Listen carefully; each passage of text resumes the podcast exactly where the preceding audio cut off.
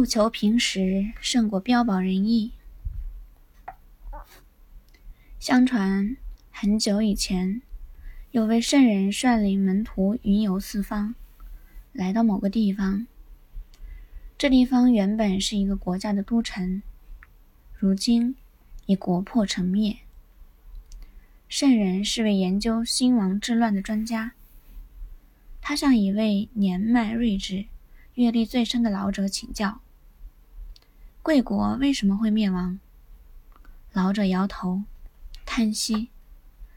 良久，他说：“亡国的原因是国君遇人。”只肯任用道德君子，众弟子愕然，圣者默然。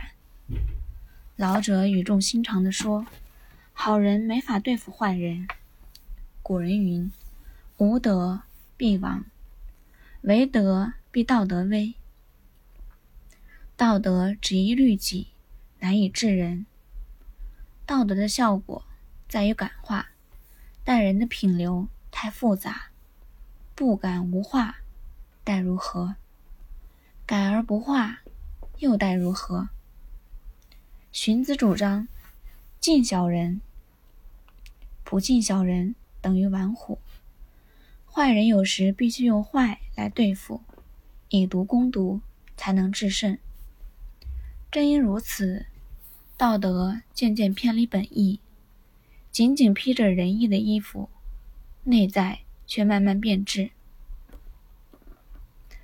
生于天下大乱之时的圣人，若是为了救世而救人，既然有所作为，就不免保存了一面，而伤及另一面。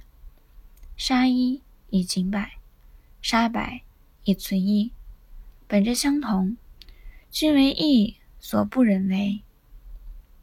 所以观音说：“愿度尽众生。”方自成佛，但以众生界不可尽故，无愿以永无穷尽。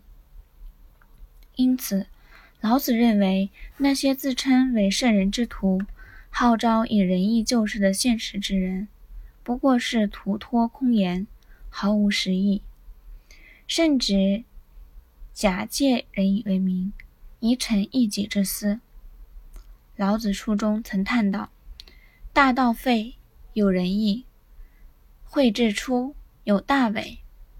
其实是基于当时社会环境的变化。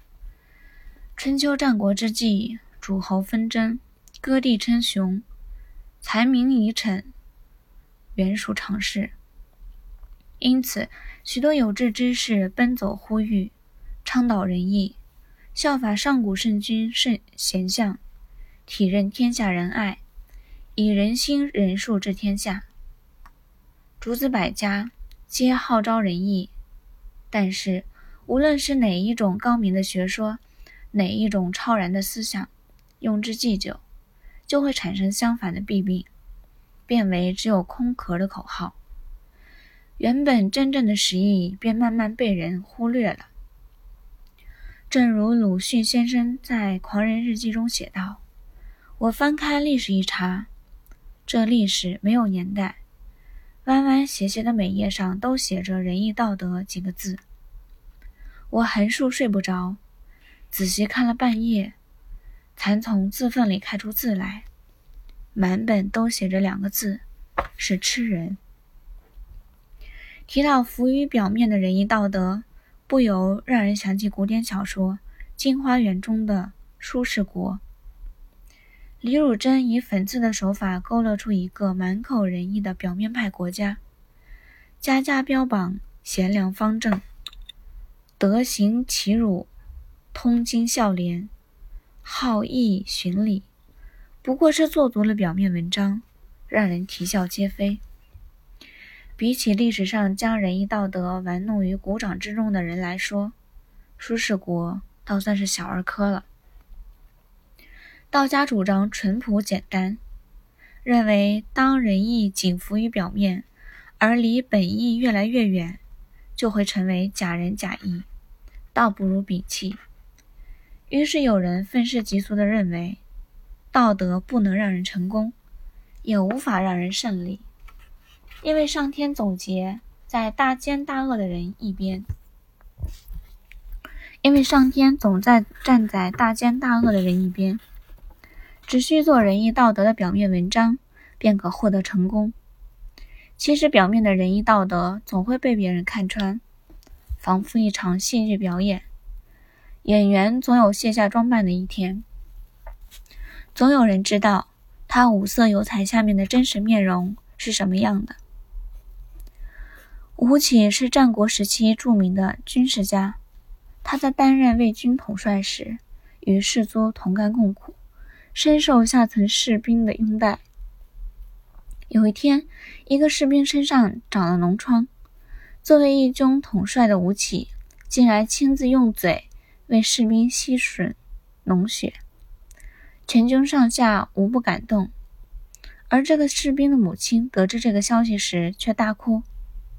有人奇怪地问道：“你的儿子不过是小小的兵卒，将军亲自为他。”吸脓疮，你为什么哭呢？你儿子能得到将军的厚爱，这是你家的福分呢。这位母亲哭诉道：“这哪里是在爱我的儿子呀？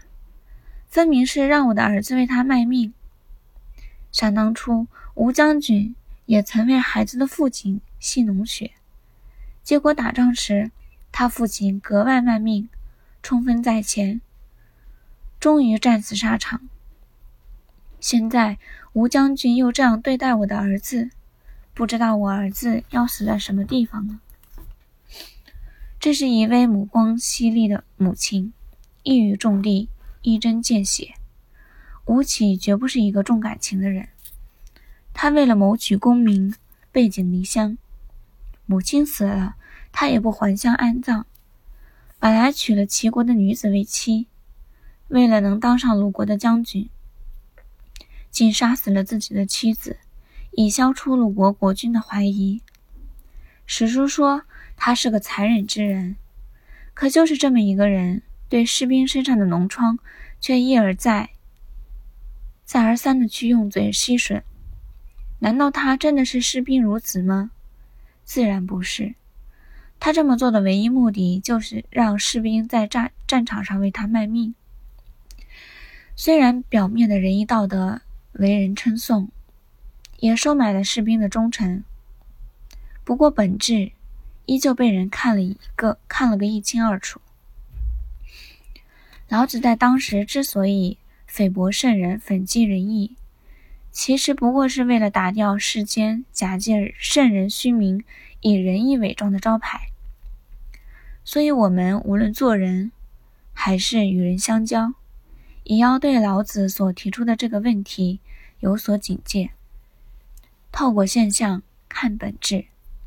希望人们真能够效法天地自然、自然而然的法则而存心于世，不必标榜高深而务求平实，才是老子的真意。